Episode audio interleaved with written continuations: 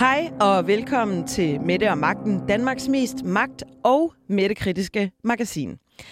I denne uge dykker vi ned i to socialdemokratiske skandalehistorier. Den ene omhandler den tidligere socialdemokratiske statsminister Viggo Kampmann, der var en af arkitekterne bag velfærdsstaten, men også lidt af en bullerbasse on the side. Den anden er en lidt mere nutidig skandale, der har udspillet sig omkring den olbergensiske borgmester Thomas Kastrup Larsen.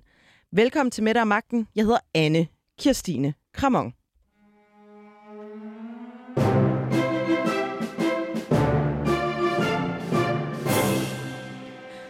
Nikolaj Kampmann, du sidder i Region Hovedstaden for Socialdemokratiet, og så er du øh, Viggo Kampmanns barnebarn. Velkommen i øh, studiet. Tak skal du have.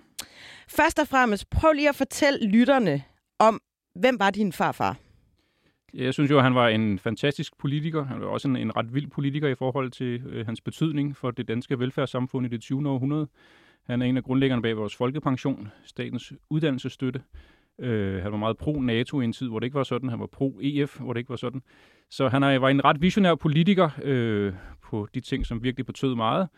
Og så var han også en ret øh, modsætningsfyldt mand, som øh, var glad for kvinder, øh, drak en del, og også var manio-depressiv. Så der var ret meget at holde styr på i Vigos liv. Så han var på den ene side et, et, et, et stort, stort talent, men på den anden side en, øh, en bullerbasse, som jeg lige sagde i, i introen. Ja, eller som andre har sagt til mig gennem tiden, at han var også lidt af en, en levemand eller en spredebasse. Det kommer lidt an på, hvilke øjne der ser, ikke? Lad os starte med hans sådan politiske liv. Øh, han bliver jo statsminister, din farfar, Viggo Kampmann. Hvordan bliver han det? Jamen, det giver han i en periode, hvor at Socialdemokratiet faktisk leder landet ubrudt fra 1953 helt frem til 1968, og Viggo bliver det så i 1960. Og det gør han simpelthen, fordi at H.C. Hansen, som på det tidspunkt var øh, statsminister, han dør simpelthen. Øh, og før H.C. Hansen, så var hans Hedtoft døde. Så det var sådan på et tidspunkt, hvor at de socialdemokratiske statsminister, de døde i embedet. Så det var jo ret dramatisk. Men var det, fordi de bare var gamle, eller var det fordi arbejdspresset var så hårdt? Jeg tror, at det var fordi, at det var et ret øh, hårdt liv øh, dengang, hvor man simpelthen levede og åndede øh, for embedet og for det liv, der var der. Øh, og så passede det nok ikke godt på sig selv. Og Viggo vil, hvis jeg lige må sige det, han ville helt sikkert også være død øh, i 1962, eller kort derefter, hvis ikke det var fordi lægen sagde til ham, øh, de kan godt gå tilbage til deres statsministerværv, her Kampmann, men så ses vi nok ikke igen. Det var sådan ret øh, dramatisk. Og så valgte han faktisk at tage konsekvensen af det og overdrage statsministerposten i 62 til Krav. Nu var du lige øh, kort inde på det, men hvad er det ligesom han, øh, øh Viggo Kampmann, står for at få gennemført? Og, og er det en, nogle visioner, han ligesom selv kommer med, eller er det en del af sådan, det socialdemokratiske partiprogram? Det er faktisk øh, begge dele. Han er jo en af arkitekterne, men jo langt fra ene. Øh, altså i historien er jo også Jens Otto Krav øh, blevet berommet, men det er nok vigtigt at sige, at det er jo efter 2. verdenskrig, hvor at det danske samfund jo ligesom mange andre lande oplever sådan en velfærd, velfærdsstigning. Og, øh, og Viggo er blandt andet også, ud af det, jeg nævnte før, han er sådan set også en af arkitekterne bag det, man kalder den progressive indkomstskat. Altså det her med, at jo mere du tjener, jo mere skal du faktisk betale. Ja, tak for det. Ja, det er jo sådan lidt kontroversielt, kan man sige. Men, øh, Øh, så, så det er han, og, og så på den måde er han en af arkitekterne, og det mener man da også i den socialdemokratiske sådan, partihistorie øh, bag vores velfærdssamfund. Og på sin vis bliver der kvitteret for det i valget i 1960, hvor at Socialdemokratiet, hold nu godt fast, de får faktisk 76 mandater, øh, og de under øh, sloganet gør gode tider bedre. Så han var en populær mand på det her tidspunkt, og han kunne givetvis også være fortsat, hvis ikke fordi hans hjerte ikke ville på samme måde øh, i sin tid. Og så var han akademiker, han var måske den første akademiker, der i Socialdemokratiet, og dermed så varslede han jo også et skifte frem til, hvad vi så ser øh, i vores tid. Men han var faktisk ret folkelig øh, en akademiker at være dengang. Så det var helt... Øh, altså, der var ikke mange øh, i Socialdemokratiet, der netop havde en, en uddannelse. Kunne man mærke det på hans, øh, på hans måde at lede Danmark på, at der var... Øh, Ja, jeg, jeg tror jo nok, han var jo ligesom med til at, at få... Øh, altså, han var jo egentlig oprindelig embedsmand. Han var jo ikke som sådan politiker udklikket DSU eller sådan som andre. Øh, så han kom fra det andet, øh, hvad skal man sige, miljø og kultur. Og det er jo lidt sjovt, fordi H.C. Hansen, altså hans forgænger, som gjorde ham til finansminister, så jeg mener, H.C. Hansen var typograf og sådan en rigtig arbejder. Øh, han kaldte jo Vigo for øh, den lille lort, men jeg kan ikke undvære ham. Øh, og det var nok et udtryk for, at den hjerne, som, som Viggo kom med i forhold til opbygningen af de vel, socialdemokratiske velfærdsidéer, var ret centrale. Hvis vi prøver at dykke en lille smule ind i hans privatliv. Øh, nu er du jo hans øh, barnebarn, og øh, jeg ved, du har fortalt mig, at du var syv år, da han, øh, da han døde, så det er jo ikke så mange minder, men der må have været en fortælling i familien omkring din farfar. Hvad var det for en fortælling? Ja, men, men det, var, det var lidt blandet. Altså nu har vi måske sådan gennemgået nogle af hvad man kan sige, hans politiske udmærkelser, som jeg synes er vigtige at fremhæve, men hvis vi så så nogle lidt mørke sider, øh, det fik jeg jo blandt andet fra min farfar, øh, som jo så fik øh, Jens og Søren, altså Vigos to første børn. Så forlod han min øh, farmor, øh, da Jens og Søren var tre og et år gamle, øh, og det gjorde han sådan set uden videre, og, øh, og det gjorde han også med andre kvinder sidenhen. Så øh, han var en mand, øh, som, som turede byen. Øh, Hvordan blev det set på i familien, det her med at bare forlade en, en kvinde og to små børn? Jamen, du kan sige, på det her tidspunkt var familien jo ikke så stor, og det, det der jo skete, det var min far, og hun var jo så enlig mor øh, med sine to sønner. Øh, og, og det var jo så den familie, som så jeg siden mange år senere så også øh, blev en del af. Jeg tror, det er, er kendetegnet både for det, men også i forhold til nogle af hans, hvad skal man sige, psykiske sygdomme. Det var ikke noget, man talte så meget om. Altså, der var en anden form for offentlighed, end der er i 2022. Gudskelov, øh, synes jeg. Altså, vi tager jo altid en form af de værdier, vi, vi lever i. Øh, men det, det er svært at forestille sig, øh, en, en mand og en højt profileret person vil, vil kunne slippe ukritisk afsted med, med noget af det, vi kunne gjorde dengang, tror jeg. Hvad var det for, for, nu siger du selv psykisk sygdom, hvad var det, for, hvad var det han led af? Han var maniodepressiv. Og det kommer til udtryk på, at man har depressioner og, og manier måske. Øh, ja, altså det som, øh, det som man sagde, altså der var han manisk, så kunne han udrette to-tre menneskers arbejde, og altså han, øh, som jeg har fået det fortalt, så kunne han simpelthen æse forskellige forhandlinger og alt muligt andet og overkomme ekstremt mange ting, og ikke behøvede særlig meget søvn. Øh, men var han depressiv, så kunne han sådan fysisk faktisk øh, formentlig forsvinde, øh, og nogle gange sikkert også drikke. Det, som man mener, det var, at det var måske mest udpræget i den, den sidste tredje, fjerdedel af hans liv, Øh, men det var jo en betydelig udfordring øh, for hans partikollegaer øh, og andre, øh, og ligesom at, at tøjle ham. Og, og derfor øh, havde man faktisk forskellige indsatser for at inddæmme Vigo og nogle af hans eskapader. Det er faktisk en helt vild historie, og hvis nogen er interesseret i det derude, så kan jeg anbefale blandt andet at læse Paul Smiths biografi. Altså det, det er meget underholdende, uanset om du ikke er specielt interesseret i politik eller ej, for det var et ret vildt liv. Hvad, hvad var det for nogle indsatser for at tøjle ham, man, man iværksatte? Jamen, altså for at give et, et, et konkret eksempel. Øh, han har en, øh, en affære på et tidspunkt med en finsk kvinde, øh, som fysisk bærer meget stor lighed med, med en meget stor kendt sang inde på det her tidspunkt i Danmark, som hedder Birte Vilke, som jo vandt Melodi Grand Prix. Og, øh, med skibet skal sejle i nat sammen med ja, Gustav Winkel. Og, øh, og, og de bliver jo så set i byen, og det skaber jo mange rygter. Og, øh, og på et tidspunkt, så bliver det faktisk så gralt, så øh, Socialdemokratiet har sådan en slags særlig gruppe, nu kan jeg ikke huske, hvad den hedder, men, men de kører altså faktisk hende den finske kvinde til lufthavnen, og ifølge overleveringen giver de en ret stor pose penge for ikke at komme tilbage til København, og dermed genere Danmarks statsminister. Så de bestikker hende faktisk til at, at forlade landet? Sådan kan man godt læse, tror jeg, ja. Ved du, hvor mange penge det var? Øh, som jeg husker, det var omkring godt 20.000 kroner, som er mange penge omkring i starten af 60'erne. Ikke? Hvor kom de penge fra? Partikassen, eller? De er, det er et godt spørgsmål. Øh, jeg ved det ikke, og det er ikke, fordi jeg ikke... Altså, jeg ved, jeg ved det virkelig ikke, og, øh, og jeg har som sagt, altså Paul Schmidt i sin biografi kommer øh, tæt på at beskrive det, men jeg tror ikke rigtig, at Paul selv ved, hvor de kommer fra. Men det er klart, at at øh, Socialdemokratiet på det her tidspunkt er jo en, en magtinstitution i vores samfund. Øh, med, med venner forskellige steder. Så, men, øh. Der var også noget med hende, øh, her den finske kvinde. Han skulle ind og, og tage afsked med to afgående ministre, og dukker ligesom ikke op. Er det rigtigt forstået? Øh, det ved jeg ikke. Den, den, den, lige præcis den historie kender jeg faktisk ikke. Jeg ved bare, at øh, Birte Vilke angiveligt var meget øh, frustreret over at, øh, at blive udsat for rygter og henvendelser fra journalister, fordi de spurgte Birte Vilke, om det var hende, der havde en affære med Danmarks statsminister. Men der var, øh, der var også øh, den konservative formand Paul Møller, der sagde, at han ikke passede sit arbejde, for eksempel, hvor øh, din farfar, Viggo Kampmann, går på talerstolen og, og holder en tale, hvor han øh, roser sig selv som værende den dygtigste og den, og den bedste politiker i hele Danmark, øh, hvilket også blev en, en af de der eskapader, man har rent historisk kigget på, at det var, øh, det var pinligt. Øh, ja. øh, så der har jo været nogle ting, han har gjort, som, som ikke rigtig har... Øh, har, ja, som uh, har tendens til at være en lille smule skandaliseret, eller hvad man skal sige. Hvordan dækkede medierne det her? Mit indtryk er, at de dækkede det faktisk ikke øh, sådan specielt øh, kritisk. Altså nu hvor vi er i det her program med magtkritik. Øh, jeg tror simpelthen, der har været en anden øh, grænse, øh, og jeg ved ikke, om ordet respekt er det rigtige, men i hvert fald, hvad skal man sige, så distance til, til politikere og til ministre. Øh, så at man skulle have sådan, altså ret stærke beviser for at køre sådan nogle øh, skandalehistorier, og der var måske også en anden opfattelse af, hvad der ligesom hører privatlivets fred til.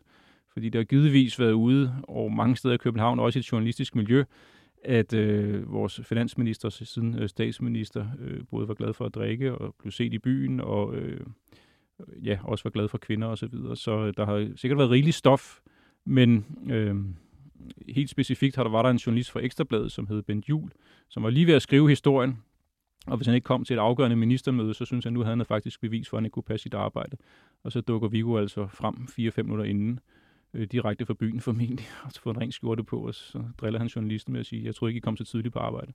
Så han har godt vidst, Viggo Kampmann, at der var ligesom nogle øh, øjne på ham. Ja. Der var nogen, der holdt lidt øje med, hvad han lavede. Ja, det har han. Men der har måske også været en anden kultur. Øh, jeg tænker, at man bare generelt drak mere i embedet dengang, at det var mere acceptabelt at Øh, øh, gå på druk rundt omkring i byen, selvom du var øh, politiker, og at, at det var ikke noget, sådan medierne øh, kædede sammen med, at du ikke kunne passe dit arbejde eksempelvis. Præcis, jeg tror, man skal se det meget som, at det var virkelig en livsstil, hvor der blev drukket mere, der blev også røget mere, øh, altså cigaretter og cigar og alt muligt andet. Øh, så, så det var, øh, det var noget, hvor man opholdt sig 15-16 timer i døgnet i hvert fald. Og øh, altså, jeg tror ikke, at min far, det ved jeg jo, min far har jo ikke set sin far øh, særlig meget, udover at han jo så også fik et andet liv med en anden kvinde og nogle andre børn. Men, men jeg tror, det at politikerne prioriterede deres børn på det tidspunkt, det stod ikke særlig højt på deres liste. Ja, for din far er jo også politiker. Øh, var. var politiker. ja. øhm, og var øh, skatteminister. Øhm, og jeg ved også, at du har ligesom været vant til også, at der har været nogle forsider og noget medieskandaler øh, omkring din far. Prøv at fortælle lidt om, om det. Ja, ja Jens Kampmann, som min far hedder, øh, han var minister tre gange i løbet af 70'erne. Og øh, en af de tre poster, det var så, at han var skatteminister. Og, øhm, og der oplever jeg så på et tidspunkt i sådan en, en, en quiz, jeg læser i avisen, og så er der et spørgsmål, der hedder, hvem er Danmarks mest upopulære mand? Og det, det ved jeg ikke, og så tænker jeg sådan lidt frem og tilbage. Øhm, og så kigger jeg på, så på svaret, og så står der Jens Kampmann. Og der har jeg sikkert været 9-10 år eller sådan noget. Ikke? Og det blev jeg sådan umiddelbart følelsesmæssigt lidt ked af, fordi altså, ens øh, univers er jo ikke så stort på det tidspunkt, og man ved helt rækkevidden af, hvad ens far gør. Øhm, og så gik jeg hen og fortalte ham det, og så grinte han bare lidt, og så sagde han, det er jo fordi folk er sure over, at jeg tager deres penge i skat, og så grinte vi lidt af det. Øh, på den sådan lidt mørkere side, så oplevede jeg da også nogle gange, at øh, folk kunne ringe øh, om natten og øh, komme sådan med trusler og noget andet. Ikke fordi det var så hyppigt, øh, men, øh, men, men det var lidt ubehageligt. Og mest generende synes jeg, det var de få gange, hvor man så faktisk kunne være sammen med min travle far, så ville folk gerne snakke med ham på gaden, om vi var i brusen, eller hvad vi nu var. Ikke? Øh, så så det, det synes jeg ikke var så, så sjovt. Øh, var, det noget, altså, var det noget, der du også oplevede i skolegården, at dine klassekammerater øh, vidste, hvem din far var, og måske havde en holdning med hjemmefra til, hvad han var for en starut? Ja, øh, og eller sådan mest kontant øh, blandt sådan, øh, det vil kaldes meget venstreorienterede børn, hvor at, altså den skole, jeg gik på, så øh, jeg vil ikke sige, at jeg blev overfaldet, men øh, altså, der var nogle gange, hvor folk sådan ville kaste genstand efter mig. Øh, det er jo sådan, at for venstreorienteret, så er Socialdemokratiet anset for at være sådan klasseforrædere, fordi de ikke er ægte røde, øh, og det var sådan meget, øh, meget kritisk. Men når vi nævner de her ting, altså, så er det også det, så vil jeg sige, at der har også været utrolig mange positive sider øh, ved det at have Viggo som far for, og, og Jens som far. Og øh, det sådan lidt mest specielle er jo nogle gange, at på grund af det efternavn, som så har været meget kendt, så er man mange gange blevet defineret af andre, før man egentlig har defineret sig selv i en eller anden relation. Det har jeg, det er særligt, da jeg var ung, synes jeg var ret mærkeligt, øh, fordi jeg var bare Nikolaj og sidder her og, og snakker, øh, men så er der nogen, der har haft en forestilling om mig, fordi at jeg er så søn af kampmand. Har det været en fordel, eller har det været en ulempe? Ej, det har mestendels været en fordel, tænker jeg. Øh, men det har også været et livsvilkår, kan man sige. Øh, så der har ikke rigtig været, været andre muligheder. Og, øh, og jeg valgte meget tidligt, øh, altså fuldstændig frit og følelsesmæssigt også, og, og tage det til mig øh, som en del af min historie. og så øh, gør alt for ligesom at lave min egen historie, så jeg i dag for eksempel som voksen nu kan sidde og fortælle øh, de her ting, men også sige, det, det er jo ikke mit liv, altså det var Vigos liv, og det har været min fars liv, øh, og Nikolaj lever et andet liv. Jamen, jeg tænker alligevel, at det kræver også noget, at man måske også gerne bare som menneske vil differentiere sig på en anden måde. Jeg tænker også, at vi ser jo også øh, en type som Jakob Ellemann måske, der også har noget, noget øh, lydmur, han skal bryde igennem med at være sig selv, og ikke Uffes søn. Øh, at der er sådan øh, for jer politikere og familier nogle fordomme, som, øh, som I også slæber med jer, men samtidig også øh, en, en helt unik adgang til det politiske liv, som man har fået ind med, med modermælken. Ja, jamen, det er jo rigtigt. Altså, i vores hjem, og det har det også galt i, i mit hjem, altså, der blev vi talt rigtig meget om politik. Øh, det var en naturlig ting, og det har jeg lavet sådan oplevet, når jeg var så sammen med mine venner og kærester og alt muligt andet, at det var jo slet ikke været den samme, øh, har slet ikke fyldt så meget i deres øh, opvækst, som det har gjort i, i min. Men altså, man vælger jo selv, og Jakob Ellemann for eksempel, nu har jo også valgt sin vej, og i lang tid, så var han jo ikke en del af den politiske verden, og nu har han så valgt at gå til den, og så øh, meget flot øh, blive formand, og det er jo klart, at når man er gået derhen, så ved han jo også godt, at han vil notorisk blive sammenlignet med sin berømte far Uffe, Øh, så det skal man jo vide, øh, hvis man går den vej. Og i mange år havde jeg jo selv sådan, at jeg tænkte, at gå ind i politik, det var noget af det mest fantasiforlærte, man kunne forestille sig, fordi det var det, alle ville forestille sig, at jeg gjorde øh, med, med Vigo som øh, farfar og Jens som far. Øh, og nu har jeg valgt noget, som trods alt er lidt mindre profileret end landspolitik, vil jeg sige, nemlig regionspolitik, og det passer mig sådan set øh, fint. Altså, jeg tænker også, nu har vi jo set for eksempel Nynne Sass Larsen, øh, Henrik Sass Larsens datter. Hun var ude og skrive en kronik i Jyllandsposten for et, måske et halvt års tid siden, hvor hun netop skrev om, hvordan det var at have, at have været opvokset med en far, der har været på forsiden af Ekstrabladet og var blevet udråbt, udråbt som øh, rocker og rockerrelationer øh, som han havde øh, nede i Køge. Og vi så også for nylig, hvordan Rasmus Prehns datter, jeg kan ikke huske, hvad hun hedder til fornavn, men at hun melder sig ligesom på banen til at stille op i politik. Hun er 19 år gammel og får så en masse kritik for simpelthen at være for ung, og hun kommer ud af en, af en politikerfamilie, øh, og derfor Øhm, skal hun måske lige få sig noget livserfaring, før hun begynder at melde sig på banen i forhold til politik, var der nogle af kritikerne, der sagde. Må, må jeg lige sige noget lige specifikt til det? Ja det, det synes jeg også er noget pis for sit liv. Altså, man er jo ikke for ung til at stille op i politik. Altså, vi går selv i, i partier rundt omkring og beklager over, at der er mange, der er for gamle, og der er ingen, er andet. Jeg tror, øh, nu det, jeg har selv lagt mærke til, at den Nicoline, jeg tror, hun er 19. Og det bliver sikkert svært for hende at blive valgt ind, men jeg synes, at det er fantastisk. Altså det er uanset om du er socialdemokrat, venstre, eller hvad du nu er, at du, er, du har så stort engagement så tidligt. Jeg har selv fornøjelsen af at have en, der lige er blevet 21 i vores regionsgruppe. Jeg synes, hun er fantastisk. Øh, så det er bare et spørgsmål om, vi skal give de her mennesker plads. Ja, man kan vel også sige, at, øh, at, at øh, dem, de folkevalgte skal vel også på en eller anden måde afspejle landets befolkning og vores demokrati. Ja. Men tænker du, at der ligesom er sket en... Øh, altså er det blevet sværere at være i politik med den mediedækning, der er, og også som måske kan smitte af på for eksempel politikernes børn. Vi så også øh, sidste uge, det behandlede vi også her i programmet, at Barbara Bertelsen som embedsmand mm. også er ude for en, hvad skal man sige, mere tabloiddækning, end man nogensinde før har set af af embedsmænd. Er, er politikerne blevet for meget, øh, hvad skal man sige, se og høre materiale? Jeg tænker i hvert fald, det er et hårdt spil, og øh, jeg tænker, at man skal overveje det grundigt, øh, når du ligesom rækker ud efter altså, også nogle af de højeste poster, øh, at det skal du virkelig, virkelig gerne ville, fordi der følger meget med, og meget mere i dag, end der gjorde for for eksempel på, på Vigos tid. Øh, fordi at alle har jo et kamera i sin, i sin telefon. Øh, ting kan blive optaget. Øh, privatliv, ja, hvornår har man det? Øh, det ved man ikke. Og så det her netop med, med børn, øh, synes jeg også er en meget stor overvejelse. Det siger ikke alt det her, fordi man ikke skal gå ind i politik, men man skal i hvert fald også tænke over øh, at beskytte sine børn, synes jeg, fordi de har jo ikke taget det her valg. Altså, de har aldrig haft muligheden. Øhm, en, en gang imellem, når jeg ser politikere for eksempel have deres børn med det ene eller andet sted, Altså, Altså, det har jeg det sådan lidt blandet med. På en måde, så kan jeg godt se også sådan en social medievirkelighed og alt muligt andet, at man kan se det hele mennesker, og de familiemennesker, og det er dejligt. Men, men jeg har jo så selv oplevet, at, øh, at som barn ville jeg det helst være fri for det, øh, og undgå den del af offentligheden faktisk. Så, så det, det, skal, det skal man tænke rigtig meget over, øh, og i videst mulig omfang egentlig synes jeg prøve at udlade sine børn i forhold til den del af ens eget liv, som handler om at være en politiker.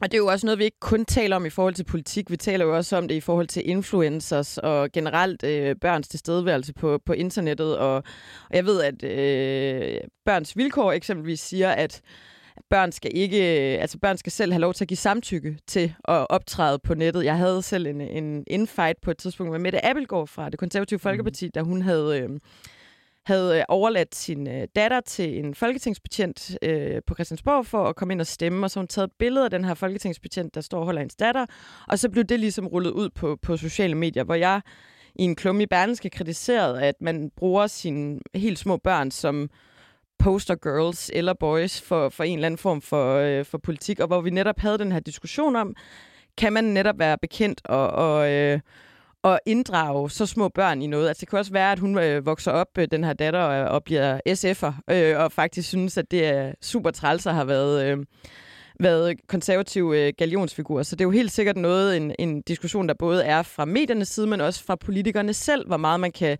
ja, tillade sig at inddrage. Men, men, men jeg synes, at du har ret, sådan som øh, du beskriver det, Anne Christine. Og, og det synes jeg, fordi at, at Mette Appelgaard, hun har valgt at blive politiker, og hun har den mulighed for at komme ind og stemme, og det synes jeg jo da godt, at hun kan, øh, og så et øjeblik overdrage sit barn øh, til en anden.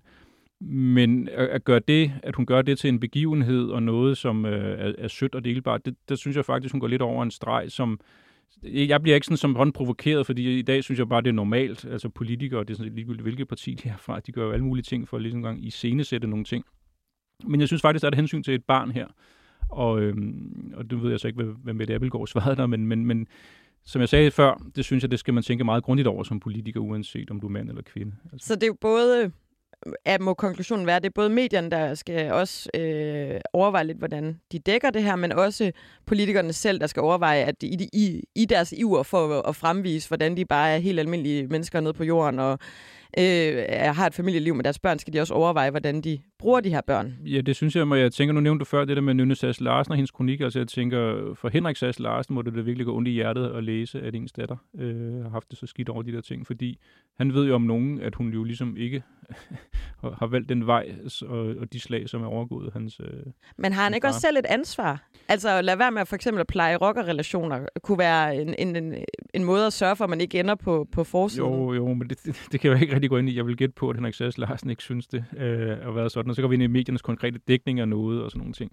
Så altså jo, altså i dag, uanset hvem du er, har du selvfølgelig et ansvar, når du går ind i politik, og du bliver minister, eller du bliver meget profileret. Det, det skal man være bevidst om. Men, men jeg tænker sådan set også godt selv, at man kan sætte nogle grænser, både over for journalister, men også i forhold til den måde, man er på de sociale medier. Og i det øjeblik, du, du involverer din egen familie i den måde, du øh, udtrykker dig selv på, og den måde, du profilerer dig selv på, så flytter du altså også nogle grænser for, for hvordan medierne kan dække dig, vil jeg sige. Tror du, at øh, Viggo Kampmann han ville have kunne være politiker i dag? Nej. Det vil simpelthen øh, i forhold til medierne, at de ville øh, spænde ben for, for det? Ja, jeg, jeg tror, at han, øh, han vil være blevet kvistet øh, på et eller andet tidspunkt, og han vil blive hængt ud. Øh, og der var som sagt flere øh, muligheder for, at han kunne blive hængt ud, om det var i forhold til hans kvindebekendtskaber, eller i forhold til hans, hans svigertur. Og jeg tror ikke, at hvad skal man sige, nutidens øh, normer øh, ville have, have vist ham noget, kan man sige. Der, hvor jeg synes, det er lidt interessant, øh, og det kan man så reflektere i forhold til den måde, vi kigger på vores egne politikere i dag, og måske den måske var mix med Lars Løkke Rasmussen. Altså, det er jo, altså, hvad, hvad, hvad siger det om os, at vores tærskel i forhold til, hvad vi rent faktisk vil tillade øh, vores politikere øh, i forhold til de politiske gerninger og de handlinger, de rent faktisk udfører. Det, det synes jeg faktisk er en, en dialog, vi også skal have. For jeg synes, det er lidt nok at falde over politikere, som, som øh, drikker for meget, eller det ene eller det andet.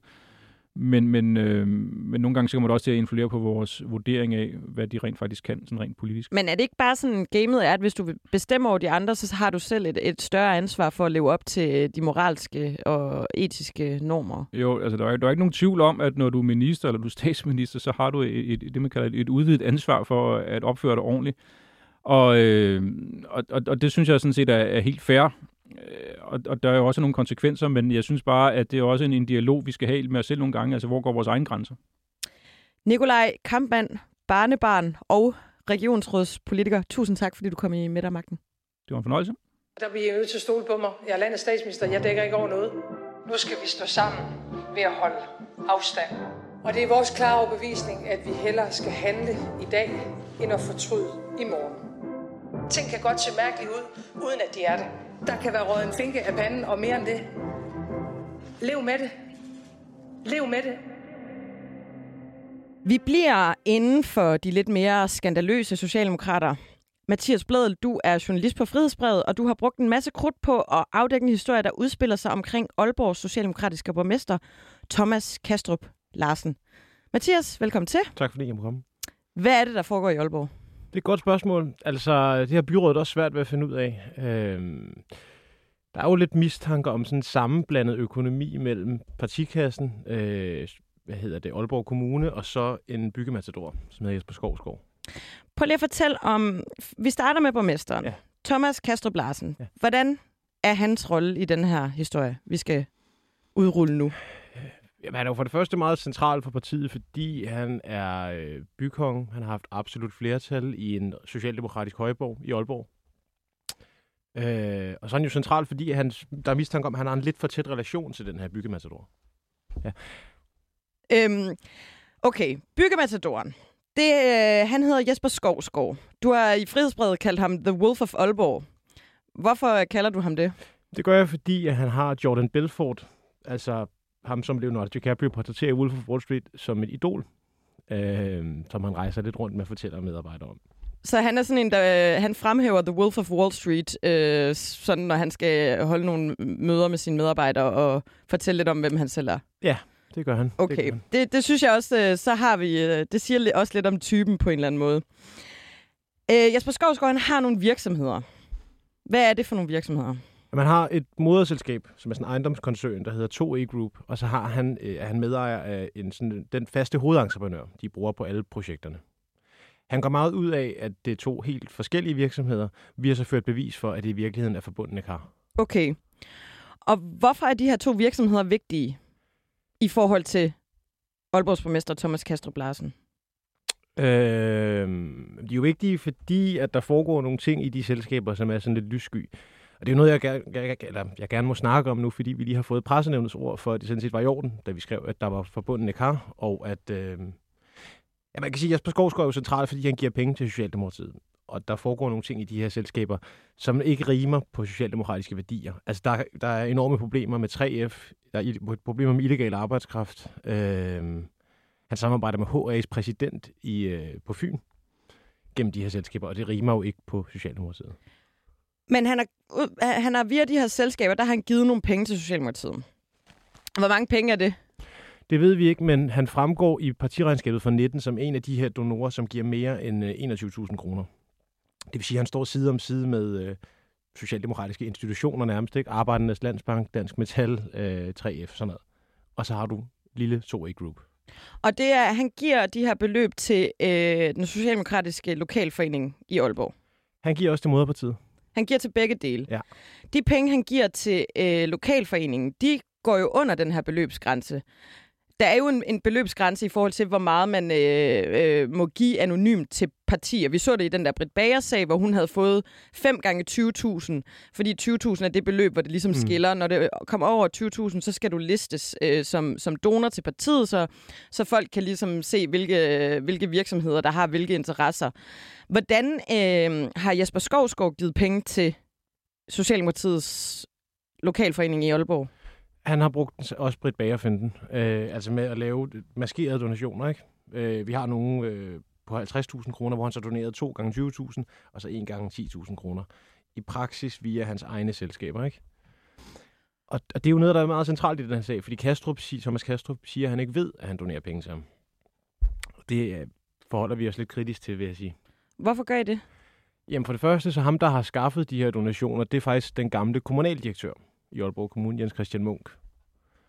Øh, har vi dokumentation for, ikke? Hvordan har han skaffet dem? Jamen, han har ligesom været med til at lave den her finte med, at du deler det op i tre. Så det er ham, der har sagt, hvis I deler det op i tre, hvis vi nu, hvis, øh, når Jesper Skovsgaard gerne vil donere 50.000 kroner til lokalforeningen i Aalborg, så har øh, den gamle kommunaldirektør sagt, ved du hvad, del det op i tre øh, forskellige portioner, og så, øh, og så sender vi en faktura til dig, og så kan vi ligesom gå under retteren. Præcis. Har I dokumentation for, at det er det, der er sket? Udover fakturaen, Vi hvem har- har I? Vi har dokumentation for, at han er med i den proces, den gamle kommunaldirektør. Og så vil jeg også bare sige, at i en kommunalvalgkamp, så er 50.000 kroner ret mange penge. Øh, og jeg kender flere af Thomas Kærstrup Stoner, som også siger, at de ville da være skuffet, hvis, hvis han ikke vidste, at han donerede penge til dem. Plus, at Jesper Skovskov øh, før har stillet, hvad hedder det, øh, han har før stillet øh, byggegrund til rådighed, for, hvor Thomas Kærstrup kunne hænge på store banner. Og så er det jo mærkeligt, når man ser et stort banner af sig selv, man ikke tænker sådan, ja, man, man må betragte det som en form for partistøtte. Plus, han er med i hans erhvervsklub, hvor de mødes fire til seks gange om året. Ja.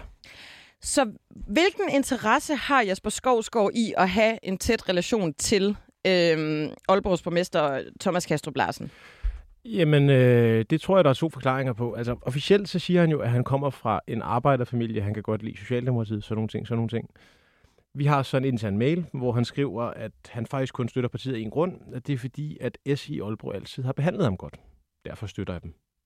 Og behandlet ham godt. Altså, det kan vel betyde noget med, at når man Øh, altså nu spekulerer jeg bare, men at når man er byggematador, og der engang imellem øh, er noget i en lokal, lokalplan, som man er træt af i forhold til ens byggeprojekter, at så kan det være, at man har en eller anden hotline ind på rådhuset, hvor man måske kan gøre noget ved øh, de her lokalplaner, hvis og så fremt det lige øh, det er, jo... er lidt træls i forhold til ens byggeplaner.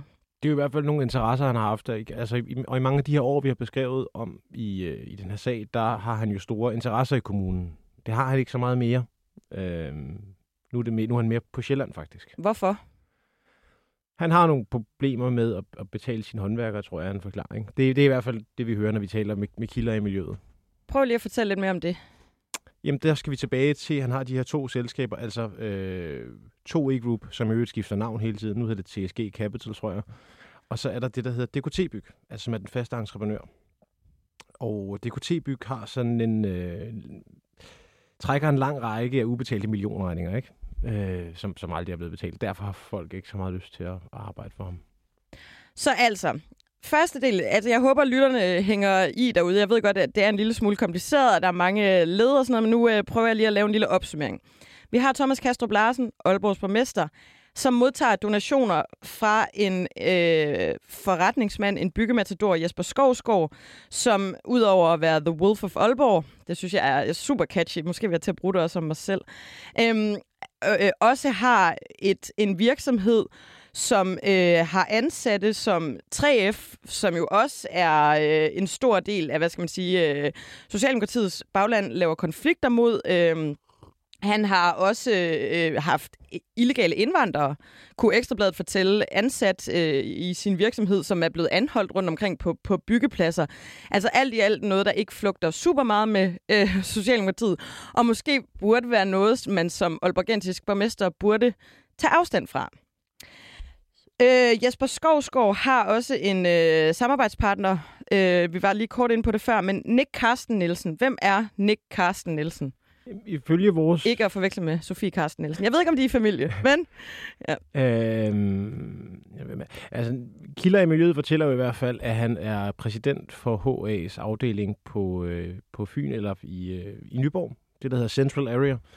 Og så har han et byggefirma, som hedder NCN Byggeri. Øh, og det er helt påviseligt, at NCN Byggeri har flere gange været på de her byggepladser, hvor Jesper Skovsgaard også er. Og så har vi nogle interne dokumenter, som viser, at han har et, øh, et større millionbeløb i, beløb i klemme hos Jesper Skovsgaard. Så altså, Jesper Skovsgaard hyrer den her HA rockerpræsident ind som underleverandør. Ja, hans firma i hvert fald, ja. Der var noget i jeres dækning af det, som jeg hæftede mig lidt ved, fordi I har jo faktisk forsøgt at få fat i HA. Øhm, og hvem var det, man tager fat i, når man skal tale med HA? Det hæftede mig lidt med i jeres... Jamen, det er HA's pressejuragruppe. Så de har simpelthen en presseafdeling, som tager sig af henvendelser? Ja. Hvad, hvad sagde de? De havde ikke de helt store kommentarer at tilføje, som, som jeg lige husker det. Har I øh, prøvet at forholde yes, øh, hvad hedder han, Thomas Kastrup Larsen de her ting, at han en af hans donorer er en øh, byggematador med rockerrelationer? Ja, det har jeg direkte forholdt om. Øh, for et par uger siden, hvor han så, fordi jeg spurgte, om han ville tage imod penge fra ham igen. Øh, og så sagde han, at det var meget hypotetisk. Så det, kan han ikke, det har han ikke afvist? Nej, altså det kommer an på, om han stiller op i, øh, ved næste kommunalvalg. Altså, øhm, i forhold til, og, og, øh, har det haft nogle konsekvenser, at I ligesom har opdaget, at de bruger den her valgkampsbidragsfinte med at, at lave separate fakturer, som man, som man ikke opdager, øh, eller så det ikke skal listes, hvem der er donor. Har det haft nogle konsekvenser? Ja, altså byrådet har jo meget klart sagt, at de ikke rigtig stoler på Thomas Kastrup Larsen. Han har ligesom fået blevet bundet lidt på hænder og fødder, når han skal udbetale penge nu. Øh, det, der jo øvrigt er meget vigtigt i det her med valgkampsbidraget på 50.000 kroner, det er jo, at der er mistanke om, at der er en modydelse for en reklamefilm, som, som man så har fundet aldrig er blevet produceret. Øh, Hvad er det for en modydelse? Jamen, det er fordi, at Jesper Skovsgaard var hussponsor i det, der hed Nybyggerne, som er sådan et TV2-program. Og så vil han gerne have nogle penge øh, fra kommunen til at lave sådan en øh, film. Øh, og så bliver man enige om, og han sender så en faktura op hjem til borgmesterens privatadresse i øvrigt i det vestlige Aalborg. Øh, og han får 100.000 kroner til at lave en brandingfilm af Aalborg. Det her det er tilbage i 2017. Som ligesom skal, skal øh, være omkring det her nybyggerne program, hvor nogen flytter ind i ja. et, et helt nybygget hus, og så skal det nogle par, og så skal de ligesom indrette det, og så er der nogen, der bliver vinder det hus, ja. de har indrettet. Ja. Præcis. Så det er også det, vi får at vide, da vi begynder at undre os lidt over de her 100.000 kroner. Øhm, og da vi så begynder at skrive lidt om det, så finder man ud af, øh, det siger kommunaldirektøren, at den her film faktisk aldrig er blevet lavet øh, fem, år, fem år efter, ikke? Men det, er der, altså, det skal der vel være en eller anden form for sanktion eller konsekvens omkring. Så skal de penge vel tilbagebetales, eller... Ja, men så, så kommer de som en ny forklaring, som er, at man har betalt for generel eksponering i forbindelse med, at programmet er kommet til Aalborg. Og så kan man spørge sig selv, om de ikke havde fået den eksponering alligevel. Altså er det øh, Jesper Skovsgaard, der har fået nybyggerne til Aalborg? Han lægger sådan lidt op til i den mail, at han kan vælge mellem to destinationer, hvor Aalborg så er den ene af dem. Men det er da også, er, er, han, altså, er han fast på nybyggerne? Det var han, han, det var han. Han var tre eller fire sæsoner, tror jeg. Okay, men TV2 samarbejder ikke med ham mere? Nej. Er det en konsekvens af det her? Ved du det? Det, det ved jeg ikke. Det ved jeg ikke. Mm. Ej, men der er ligesom... Øhm, vi har øh, Jesper Skovsgaard, rockerrelationer, øh, mærkelige fakturer, der bliver sendt øh, på kryds og tværs. I forhold til Thomas Kastrup, han vælger jo på et tidspunkt i det her forløb, mens I er ved at afdække det her, og sygemelde sig. Ved du noget om, det har noget at gøre med den dækning, I har lavet? Han har selv betegnet det lidt som, som bæret, der fik øh, bæret, der flød over. Ja. Det sidste. Det, man skal huske på, er, at han kommer fra en, øh, en ret hård periode. Altså, han, han får halveret sit stemmetal øh, ved det kommunalvalg, der havde været lige før, ikke? Og øh, mister det absolut flertal, og er ret meget i modvind på grund af to forskellige sager op i Aalborg, som handler om den tredje Limfjordsforbindelse, som man er meget stor fortaler for, men har mødt ret meget modstand på. Og det der hedder udbytningsaftaler, som faktisk også er sådan lidt byggerelateret. Det er sådan nogle lokumsaftaler, som kommunen laver, som jeg tror kort fortalt kan man sige, at øh, entreprenører får lov til at bygge lidt mere, end de egentlig må, mod at de så laver en legeplads for eksempel. Og så har man fundet ud af, at de der aftaler er ulovlige. Og nu introducerer vi så endnu en aktør i den her øh, meget komplekse historie, der stikker i alle mulige retninger. Øh, Mathias, prøv at forklare, hvordan øh, Venstre øh, Europaparlamentsmedlemmet Morten Lykkegaard lige pludselig også kommer ind i den her ligning. Det gør han jo, fordi vi opdager, at han i det skjulte faktisk har kriserådgivet Jesper Skovsgaard. Blandt andet i forhold til en byggegrund, men også i forhold til, hvad han skal sige om hans donationer til Socialdemokratiet. Så vi har en venstrepolitiker, der rådgiver en byggematador, som donerer til en socialdemokratisk borgmester. Ja. Hvad ved I om, om den her rådgivning, øh, Lykkegaard er kommet med? Jamen, det er jo, man skal jo tænke på, Morten Lykkegaard selv journalist, så han, øh, han tænker jo også som en journalist, og han rådgiver ligesom Jesper Skovsgaard til, at han bare skal sige ingen kommentarer, men for alt i verden skal han undgå at, at medvirke, og han må ikke lyve rådgiver ham om.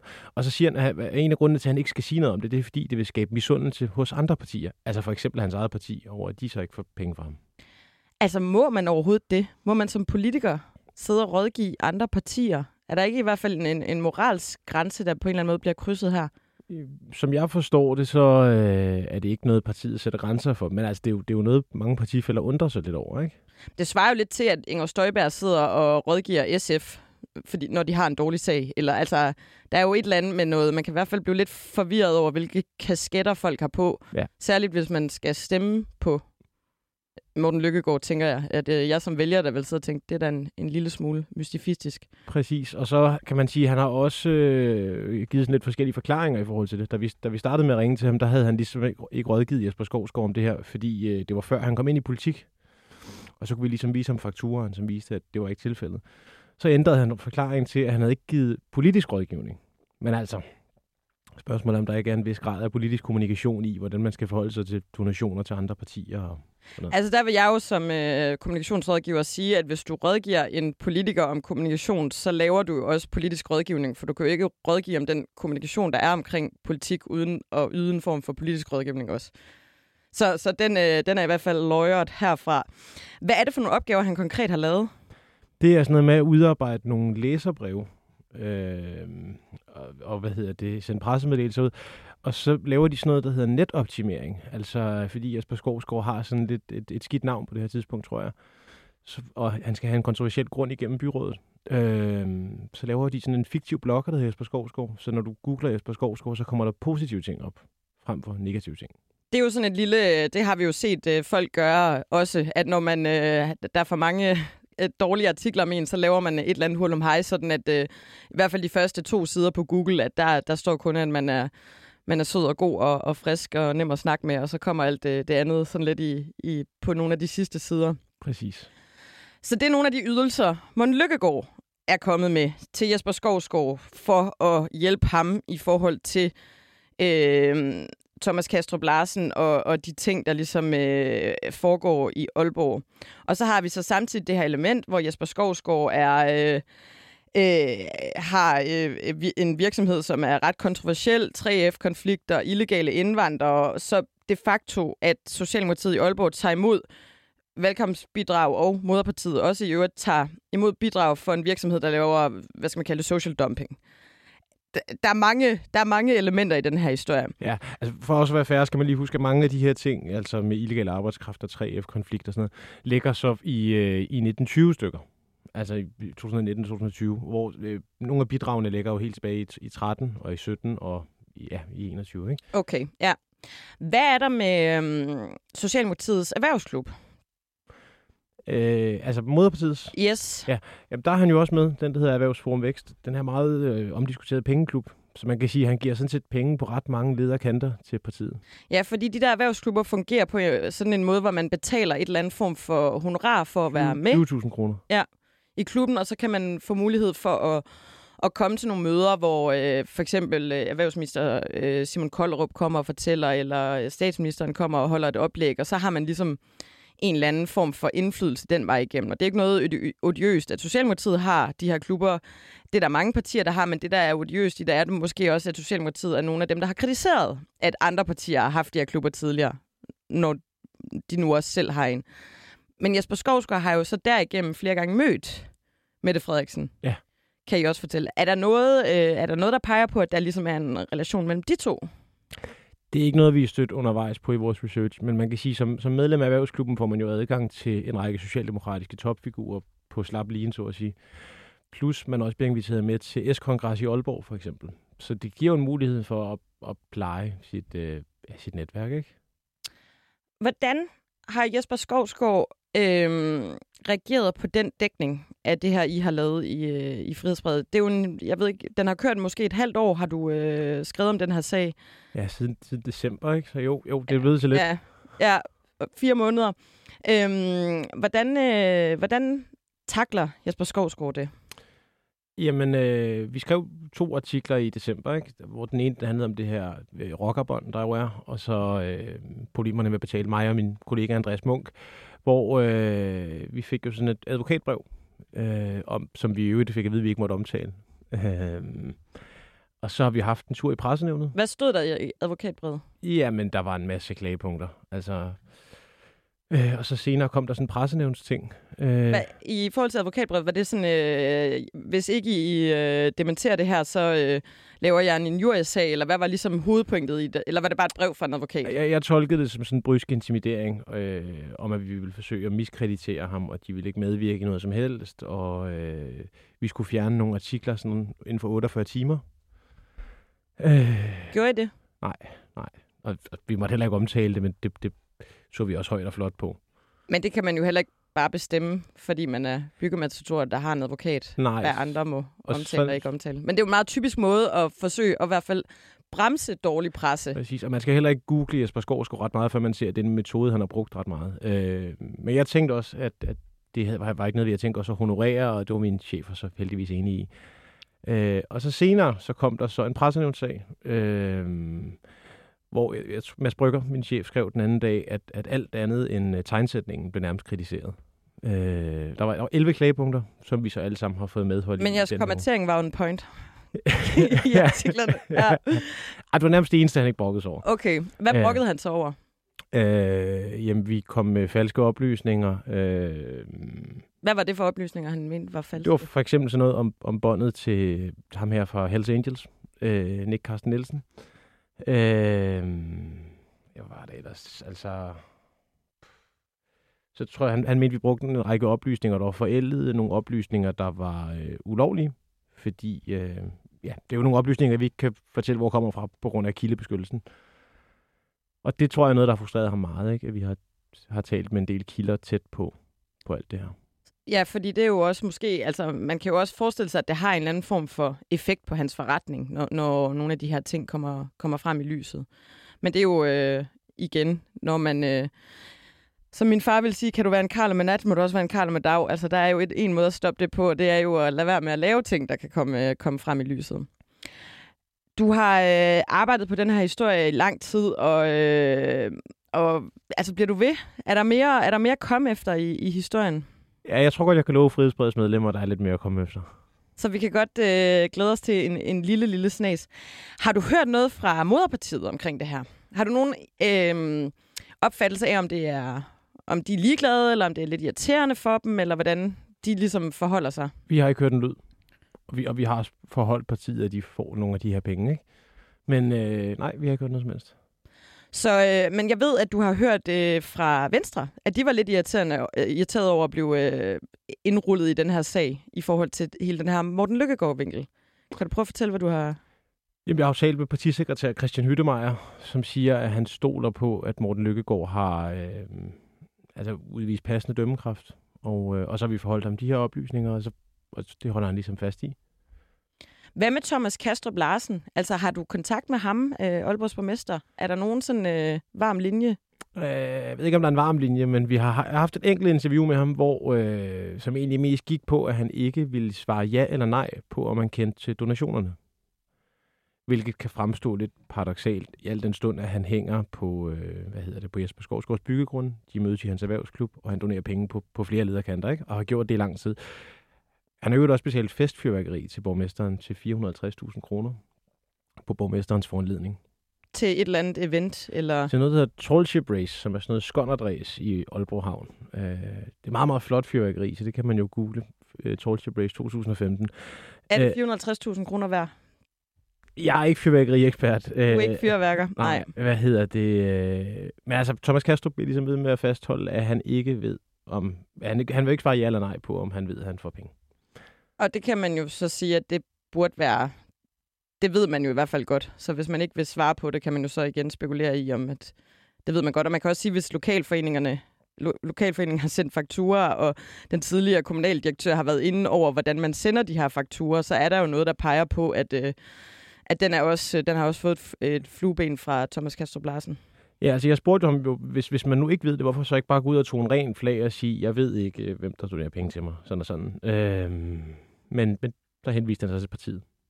Det er også øh, en måde at, at gøre det på.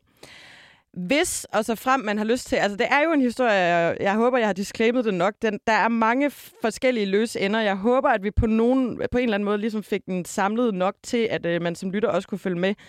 Men i hvert fald øh, hovedessensen en, øh, en Aalborgensisk borgmester, der har en tæt relation til en kontroversiel byggemetador, Jesper Skovsgaard, som har øh, Hells Angels relationer, og så kommer der en øh, venstrepolitiker ind fra øh, højre og yder noget rådgivning i forhold til, hvordan øh, man håndterer det her. Øh, jeg får lyst til at sige, you can't make this shit up, øh, og det har jeg jo så heller ikke gjort. De har jo faktisk lavet en meget, meget veldokumenteret dækning af det på, på Frihedsbred, som jeg kan anbefale, at man gå ind og læser, hvis det her er, er spændende. Der ligger en, en del artikler derinde efterhånden.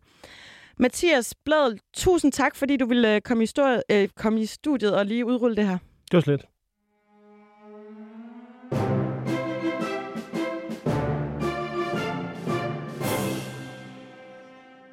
Og så skal vi jo som sædvanligt til ugens Astrid. Og her vil jeg gerne lige spørge ud i det blå, hvad delen dylen det er, der foregår i Sundhedsstyrelsen. For der er åbenbart gået vild panik i den derinde. I hvert fald har de den her uge indkøbt 2 millioner jodtabletter, som skal uddeles til unge og svagelige danskere i tilfælde af, at der kommer et atomudslip. Det pussy er dog, at de den 8. marts øh, Sundhedsstyrelsen sagde det stik modsatte om jodtabletter. De udgav en Q&A på deres hjemmeside, hvor de skrev følgende. Sundhedsstyrelsen finder ikke, at der er sundhedsmæssige grunde til at anbefale eller tilbyde jodtabletter til den danske befolkning som forebyggelse ved et eventuelt udslip fra nukle- nukleare anlæg i Ukraine. Det skyldes, at der er stor afstand til de nærmeste kernekraftværker i Ukraine, mere end 900 km fra dansk område. Skulle der ske et udslip, er fortyndingseffekten i atmosfæren så stor, at der ikke vil være en forebyggelsesgevinst ved anvendelse af jodtabletter i Danmark. De fortsætter. Internationalt anbefales uddeling af jod kun inden for en afstand af 100-200 km fra et øh, ulykkesramt kernekraftværk. Anvendelse af jodtabletter i den aktuelle situation vil således kun være relevant i forbindelse med udsendelse af personer fra Danmark til indsatser i dele af Ukraine eller tilgrænsede områder under et pågående eller truende udslip fra et af de nukleare anlæg i Ukraine. Men nu er der altså andre boller på suppen, og vi skal have jodtabletterne klar. 2 millioner jodtabletter. Man kan jo næsten forledes til at overveje, om det her faktisk bare er et led i den socialdemokratiske skræmmestrategi over for at anvende energi fra atomkraftværker. En debat, hvor blandt andet Dan Jørgensen har udmærket sig ved en til en at sammenligne nutidens atomkraftværker med Tjernobyl, og altså i en, gennem en længere periode har forsøgt at skræmme os alle sammen fra vid og sans. Sundhedsstyrelsen de siger, at de har revurderet rammerne fra, for Danmarks jodberedskab, at det er derfor, man indkøber de her 2 millioner øh, tabletter. Men de fortæller samtidig til Jyllandsposten, at der ikke er udarbejdet nye prognoser eller kon- øh, konsekvensberegninger øh, omkring øh, atomtruslen mod Danmark siden 2018. Det kan godt være, at det her det er bare mig, men jeg synes altså, det er en lille smule fishy. Og jeg har sådan en fornemmelse af, at der måske er en underliggende besked fra staten her, der lyder, kære dansker, du skal være bange. Du skal være meget bange. Vi så jo også i den her uge, hvordan Socialdemokratiet på sine social media kanaler med et næsten dansk folkepartisk inspireret meme med en eksploderende emoji vist, hvor uhyggeligt og hvor farligt atomkraft egentlig er. Og hvor meget vi faktisk bare skal lægge os hen i et hjørne og ryste bare ved tanken om det. Men altså, nu har vi 2 millioner jodtabletter, og ingen ved rigtig hvorfor. Jeg håber inderligt ikke, at det viser sig, at Sundhedsstyrelsen endnu en gang, får man lyst til at sige, bare har ageret nyttig idiot i Socialdemokratiets udrulling af sin egen politik. Men altså, Sundhedsstyrelsen får for deres kommunikation omkring de her jodtabletter, der først går den ene vej og så den anden vej, øh, prisen som ugens Astrid. Tillykke med det. Programmet her, det er tilrettelagt af Cecilie Malmborg og af undertegnet. Tak fordi du lyttede til Mette og Magten. Jeg hedder Anne Kirstine Kramon.